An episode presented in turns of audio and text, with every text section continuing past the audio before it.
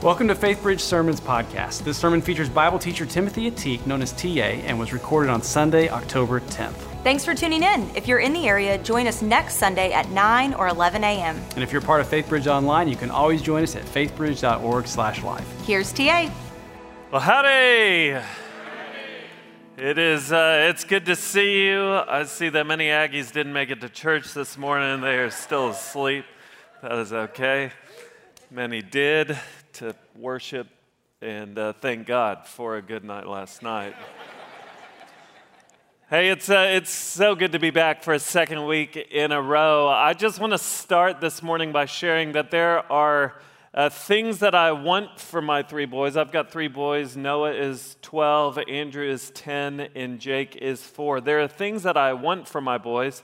There are things that I want more for my boys, and then there are things that I want most for my boys. Let me just share with you some things I want for my boys. I want my boys to love Aggie football. That is why we were at the game last night and on the field afterward, and I'm here this morning. So uh, it sleep happened somewhere in there. But I want my boys to love Aggie football. I, I want my boys to go to Texas A&M. So there has been conversations where my wife has had to tell me, I think you're pushing it a little too hard. And I'm like, I don't see what the problem is. But uh, I really do want them to go to A&M if that's where the Lord leads them. I want my boys to like steak. That's just something that I'd like. I want them to think that Back to the Future is the best movie of all time. I want them to value deodorant. Please, God, may that come soon.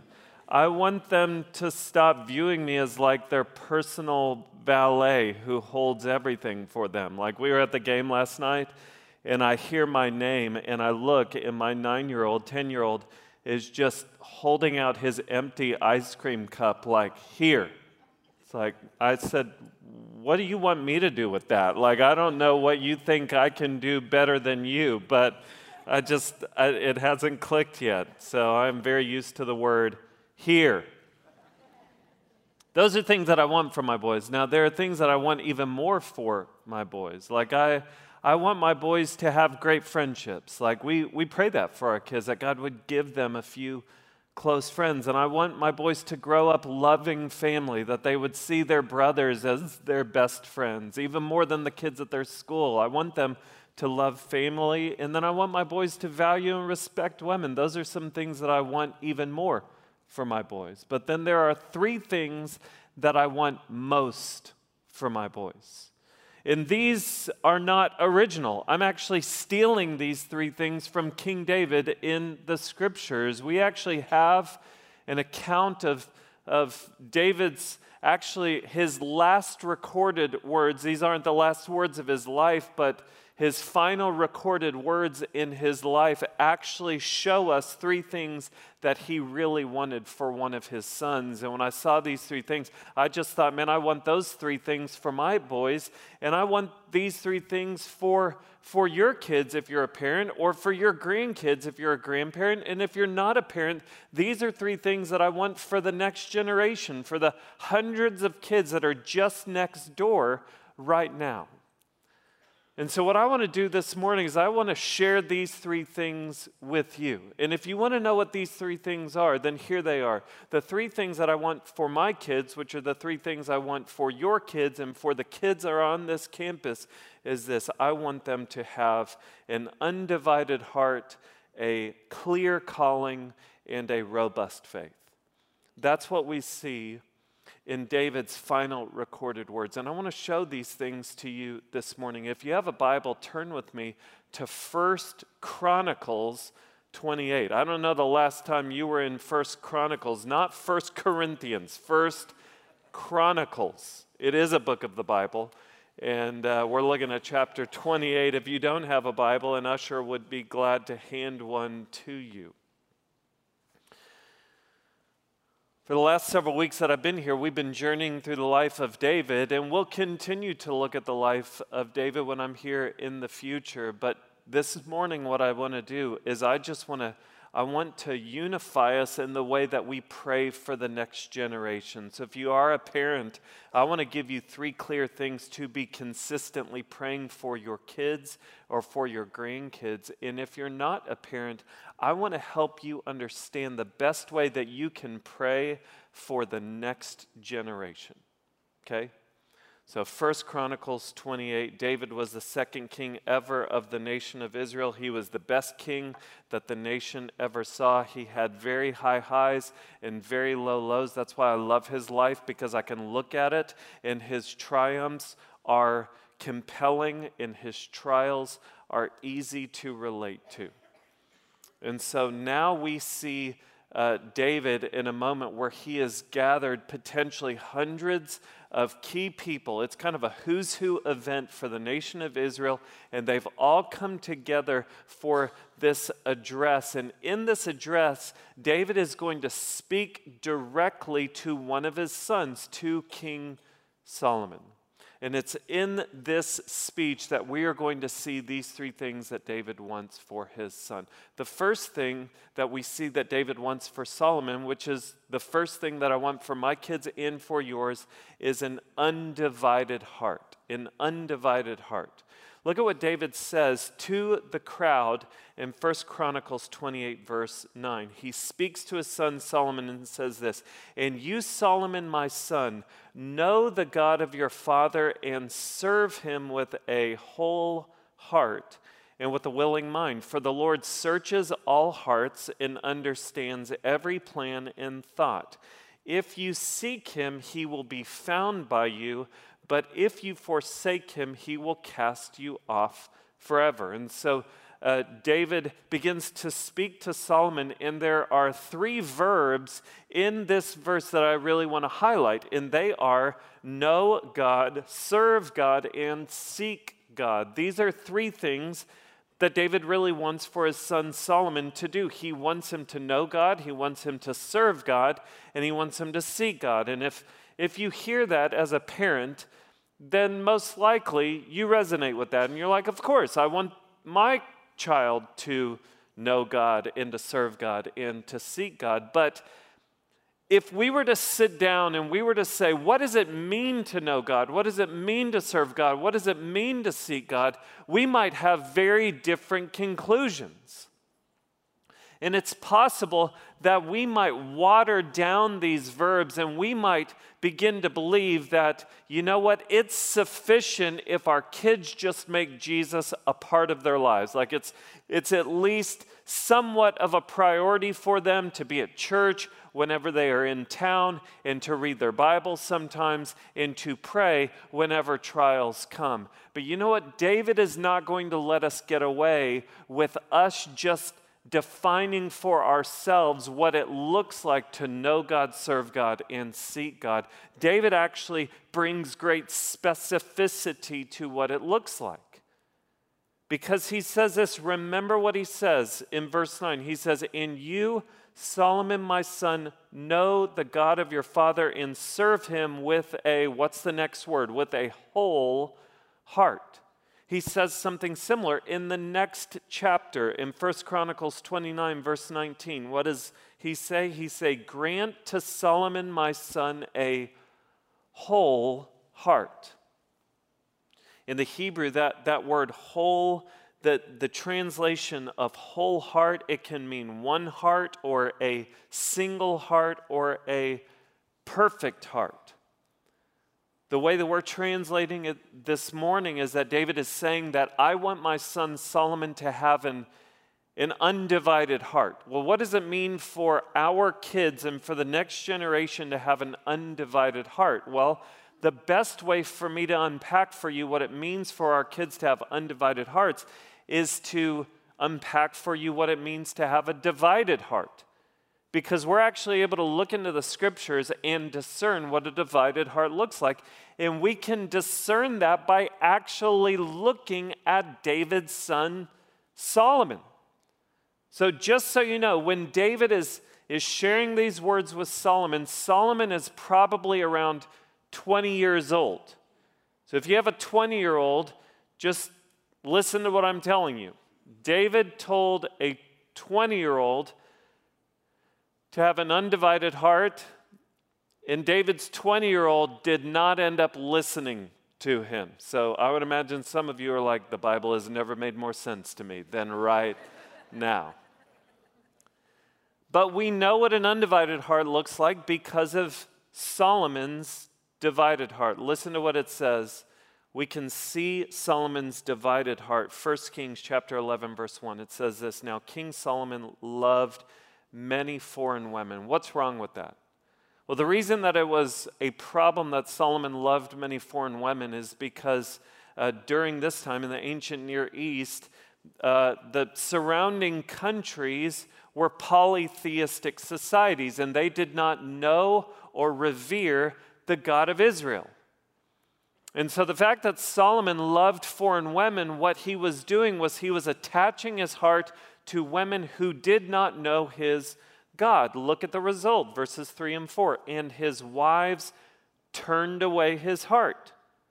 From when Solomon was old, his wives turned away his heart after other gods, and his heart, watch the wording, his heart was not wholly true to the Lord his God, as was the heart of David his father. So, what is a divided heart? A divided heart is a heart where God has competition for our attention, our affection, and our allegiance. It is where other things in our lives are just as important to us as Jesus Christ is. So, if that's what a divided heart is, then what is an undivided heart? An undivided heart is a heart where Jesus Christ takes first place. It is a heart where Jesus isn't just a part of your life, but Jesus is the passion of your life.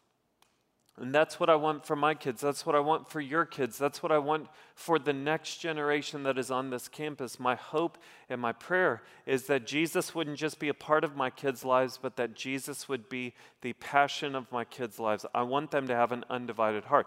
The good news is that my kids already are well acquainted with what it looks like to have an undivided heart for something. Like I remember when my firstborn Noah was about a year and a half, two years old, he had an undivided heart for that purple dinosaur, Barney. Like, and, and I'll just let you know, that was really a tough season of life for me because uh, he, was, he was infatuated with Barney. I remember waking up one morning to the baby monitor by my head and just hearing my son Noah wake up, and here's what I heard in the baby monitor Marnie? And I was like, Is Barney in my kid's room? Like, what is happening? And then if you looked at our Netflix recently watched, it was just tiles of Barney episodes. And then Barney would come on, do, do, do, do, do, do, do, do, do, do, do, do, do, do, and Noah would go, Marnie, yay, Marnie. And he'd go up and give the TV a hug. And I was like, man, we're too far in here. So,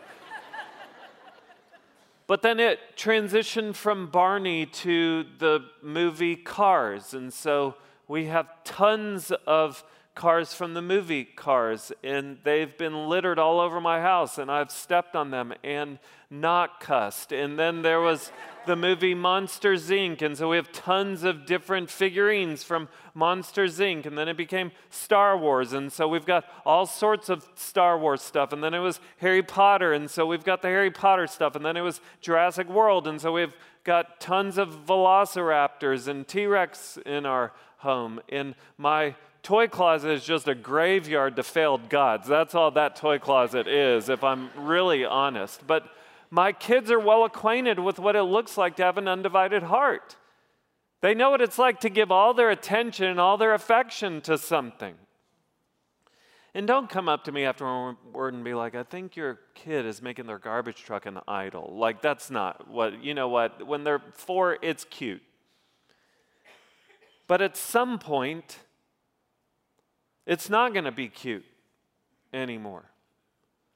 And uh, it's going to move from Monsters Inc. or cars to, to grades or their job. And my hope for my kids is that they would know that there is no one and nothing more beautiful, more captivating than the Lord Jesus Christ. So that's my hope for my kids is that they would have an undivided heart and that it would transform their lives. that it would change their lives. And because they have an undivided heart, they would know God. They would serve God. They would seek God. Because they know Jesus with all of their heart, their lives would look different. Because they've tasted His love, they would love differently. Because they've known His forgiveness, they would extend forgiveness. Because they know that, that their worth has been placed on their life because of Jesus' body being broken and his blood being shed on the cross, they wouldn't need to run out into the world looking for value and validation from the world because they have it from Jesus Christ himself. That's my hope. The first thing, my hope and prayer is that my kids would have an undivided heart. The second thing that I want for my kids and yours is a clear calling, a clear calling on their life. Listen to what David says in 1 Chronicles 28, verses 5 through 7. Listen. He says, And of all my sons, for the Lord has given me many sons, he has chosen Solomon, my son, to sit on the throne of the kingdom of the Lord over Israel. He said to me, It is Solomon your son who shall build my house and my courts. For I have chosen him to be my son, and I will be his father. I will establish his kingdom forever if he continues strong in keeping my commandments and my rules as he is today. Do you hear what David's saying? David's saying, I've got, I've got a lot of kids, I've got a lot of sons. But you know what? One of my sons has a different calling than some of my other sons. Solomon's calling is to be king of Israel and to build the house of God. That's a very specific calling. David himself actually wanted to be the one to build the house or the temple of God, and God told him no. That that was going to be what his son Solomon would do. And so we see that Solomon has a very clear calling. And what do we see his dad doing? His dad is saying, I understand the calling that Solomon has on his life. So look at David's words to Solomon in verse 10 Be careful now, for the Lord has chosen you to build a house for the sanctuary. Be strong and do it. You see what David's saying? David is saying, I, I take my cues from God.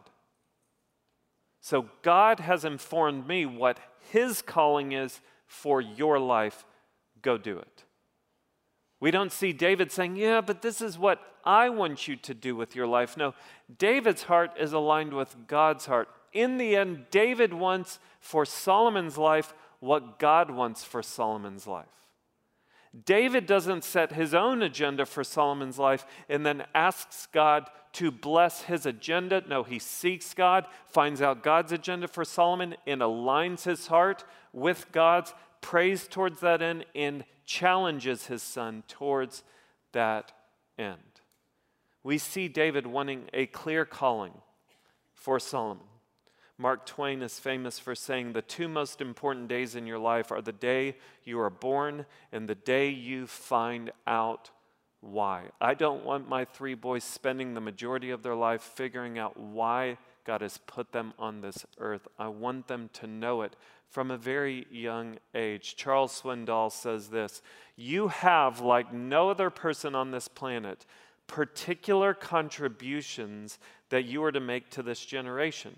They may not be as great as your dreams, or they might be far beyond your expectations, but whatever they are, you are to find them and carry them out. Do you see what he says? He says that you have particular contributions that God has wired you in a certain way, and He has not made you to live out someone else's calling.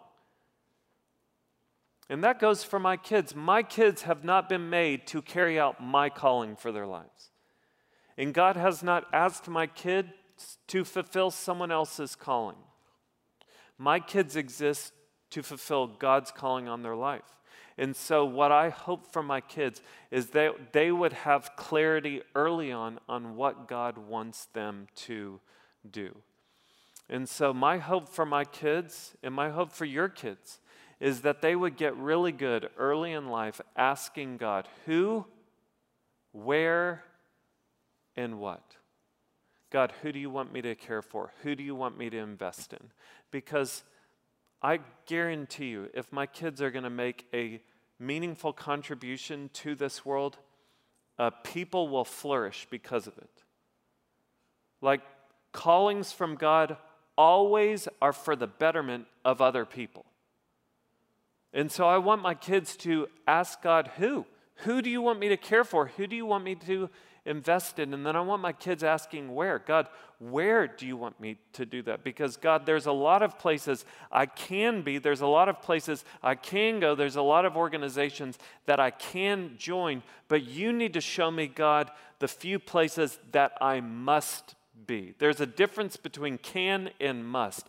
God, I want to be clear where you want me to be, what organizations you want me to join. And then I want my boys to be good at asking God, what? God, what do you want me to do with the people in this place? How do you want me to bless them and serve them in the name of Jesus? From time to time, I will, I will just pause and ask my kids, like, hey, what are you, what are you thinking? What do you want to be when you grow up? And, and over the years, it's just changed from time to time. I think about my middle son, Andrew uh, there was a time where, where we asked him what he wanted to be, and he shocked us. He said, I want to be a pickle man. And we were like, What's, what's a pickle man? And he said, A pickle man is a, is a man that dresses up as a pickle and, and hands out pickles to people. And the reason that that surprised us is because Andrew doesn't like pickles. Like he has, he has no interest himself in pickles, but and we have no clue where he got this from. Like, we had had no discussions at the table about pickles. Just one time, maybe God gave him a vision for it. I don't know. But he had decided that he wanted to be a pickle man. And uh, that dream has kind of faded away, and then it transitioned, and he wanted to be a monster truck driver, driver and he's transitioned from that to now he wants to be a paleontologist. So, from pickle man to paleontologist, I'd say we're heading in the right direction. Things are on the right path. But then my son Noah, he's talked about being a cartoonist, he's talked about, he's talked about being a YouTuber, he's talked about being the president of the United States. So there's those are very different directions, cartoonist, president of the United States, but we'll just see how things kind of play out. Now, I wonder what my response will be if sophomore year of college for Andrew, hopefully at Texas A&M University, who knows? But if he calls me sophomore year, it's like, hey, dad, I, I'm thinking about, I'm seriously considering just revisiting that idea of becoming a pickle man. like, I wonder what my response would be. I wonder how I would feel. Because I know my tendency towards control. I want to control my kids. Like I don't I don't think this manifests itself all the time in unhealthy ways and yet I see it like there's moments where like I really care about what my kids' hair looks like or how, how they act when they're around my friends or how they're performing at times on the sports field. Like I can I sense this desire welling up in me to control. Sometimes I don't show it, but there's times where I just feel it. And I just wonder if Andrew's like, yeah, I want to be a pickle man. If something in me would be like, you're not going to be a pickle man. I just don't know. Because here's the thing I want my kids to have a clear calling, and if God calls Andrew to be a pickle man, I want him to be the best pickle man on the planet. At the same time, I don't want to be a parent that just always green lights every half baked idea that my kids have. So it's this tension between, like, yeah, great, if that's what you want to do, you should totally do that, no matter what the consequences are. I don't want to be that type of parent, and at the same time, I don't want my voice in my kid's life to be a competing voice against God's voice. Not that my voice could ever win out over God's voice. And at the same time, I don't want to be encouraging or challenging my kids down a path that God is not behind. And so, as a parent, that, that's just the tension. That as we desire a clear calling for our kids, we have to be okay with God giving our kids a calling. That might not be the calling that we want for our kids. And at some point, we have to stop saying, This is what you have to do, this is who you have to be. And we have to start saying, Be who God's called you to be. Because you know what? Our kids are growing up in an age where the pressure is unreal because of comparison. Social media just drives this comparison, which leads to conformity. It's like they look online and they begin to comparing themselves and they begin to buy into some lie of who they need to be in order to be enough in this world. And so they spend all of their lives becoming who other people need them to be instead of being who God has called them to be. And so may we not be those competing voices in their lives. The third thing that I want for my boys is a robust faith, a robust faith. Listen to what David says in 1 Chronicles 28, verse 20. It says, Then David said to Solomon his son, be strong and courageous and do it. Do not be afraid and do not be dismayed, for the Lord God, even my God, is with you. He will not leave you or forsake you until all the work for the service of the house of the Lord is finished. Do you hear what he says to, to Solomon? He says, Be strong and, and courageous. And I would just say, these are qualities that I hope for my kids and for your kids and for the next generation that their lives would be marked by strength and by courage and resolve and in perseverance, but not just because these are nice character traits to have. I want these character traits for, for my boys because of, because of who is with them, because they are clear on God's presence in their lives. Did you see that three letter word for in the verse? For. That, that's considered a connecting word. It means that, that what comes right after it explains what came right before it. So, with that in mind, just think David says, Be strong and courageous and do it. Do not be afraid. Do not be dismayed. So, be strong and courageous instead of afraid. For why? Why? For the Lord God, even my God, is, is with you. So David's message isn't, hey, Solomon, be strong and courageous because you're my kid and everyone respects me. So you've kind of you can kind of ride on my coattails and you could be confident and strong because you're my kid. He doesn't say that. He doesn't say be strong and courageous because look, I've raised you to be to be a man of stature and you're very compelling and your, your speech is really persuasive and you're funny and you're a great leader. No, it's be strong and courageous. Why? Because the Lord your God is with you. God's presence is sufficient for anything you could ever face in your life. That's what I want my kids to realize. I remember a mentor told me years ago just this idea that your view of God determines your response to God. So, how you perceive God will determine how you respond to God. So, I want my kids to have a big response to God. In order for them to have a big response to God, they have to have a big view of God. So, that is why from an early age, I've prayed that God would give him a big view of himself. And that's why when I, when I talk to my kids about the Lord, I'm not just trying to tell them what God wants them to do, I'm trying to inform them on who God is. Because God's presence will mean nothing if my kids do not have a high view of God's, of God's character. I want them to be clear that this God is is with them, and that changes everything. And because they're clear that God is with them, my hope for my kids is a robust faith, meaning that they cultivate a resounding yes to God. I want a resounding yes to, to mark my kids' life, that when God calls them to do things, even if they seem like impossible things, I want my kids' answer to be a resounding yes. And I want that for your kids as well. Imagine just how our communities would change if the next generation coming up is countless young men and women with a resounding yes to God. But here's the only thing If my kids are going to have a robust faith, I just need to make sure that their robust faith does not lead to my great fear.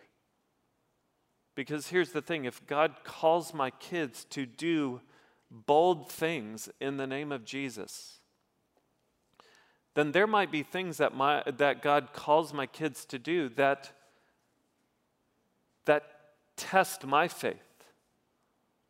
And as my kids are trusting God with their lives, I too will need to trust God with, with their lives. And so that's, that's my hope for my kids. I want them to have an undivided heart, a clear calling, and a robust faith. And I hope that you want that for your kids and for the next generation. Let me end just by telling you what I want for us as parents and as grandparents and as, as young adults or as high school students or as singles who care about the next generation, what I hope for us, while we're hoping for the next generation for an undivided heart, clear calling, and a robust faith, what I hope for us is that they would look at us and see surrendered lives. That's what I want for us is, is surrendered lives. Listen to what David says in 1 Chronicles 29, verses 10 through 13. It says, Therefore, David blessed the Lord in the presence of all the assembly. Listen to what David says Blessed are you, O Lord, the God of Israel, our Father, forever and ever. Yours, O Lord, is the greatness and the power and the glory and the victory and the majesty. For all that is in the heavens and in the earth is yours. Yours is the kingdom, O Lord, and you are exalted as head above all. Both riches and honor come from you, and you rule over all. In your hand are power and might, and in your hand it is to make great and to give strength to all. And now we thank you, our God, and praise your glorious name. Can you imagine your kids hearing words like this coming out of your mouth when you talk about God? Can you imagine them hearing you testify to God's power and greatness and might and majesty? Can you imagine how it would impact your kids if they heard you declaring that God reigns over all? See, that's what Solomon gets to see his dad do. And the interesting thing about David is that all of these words that David ascribes to God had been ascribed to him. People had considered David great and powerful and glorious and victorious. But what do you see? You see the greatest king that Israel ever had saying this Yours is the kingdom, O Lord.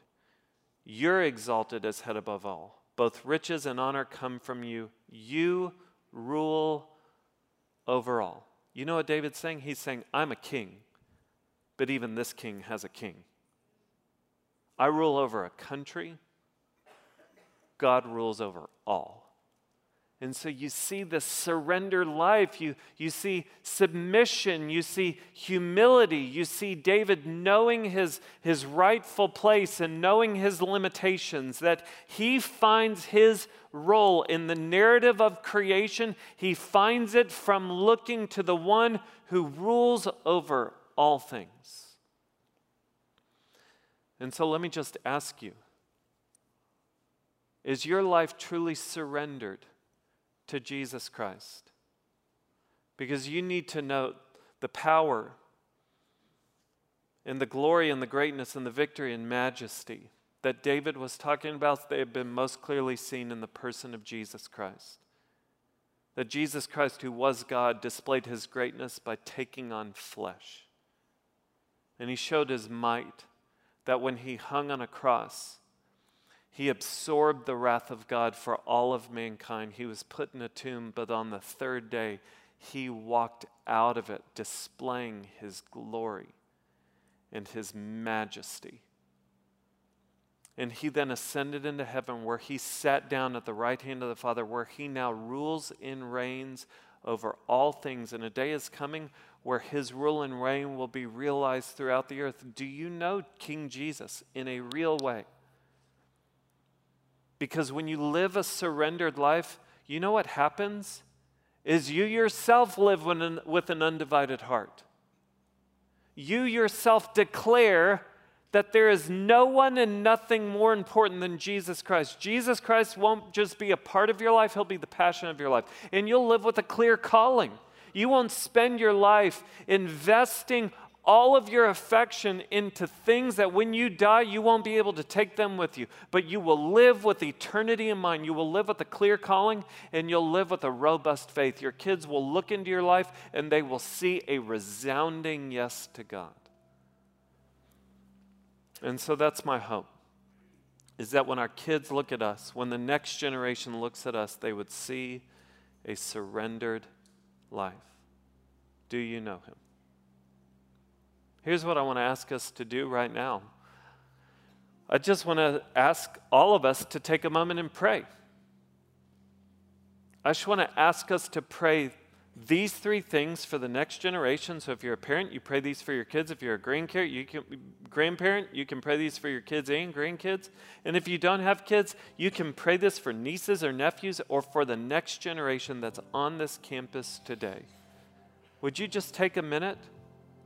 You can turn and pray with your spouse. If your kids are in the room, you can put your hand on them and you can pray these three things for them. Pray right now for undivided hearts, clear callings, and robust faiths. And then pray for yourself. And pray that your heart would be fully surrendered, that when the next generation looks to us, they would see surrendered lives. Take a moment and pray, and then we'll respond through song.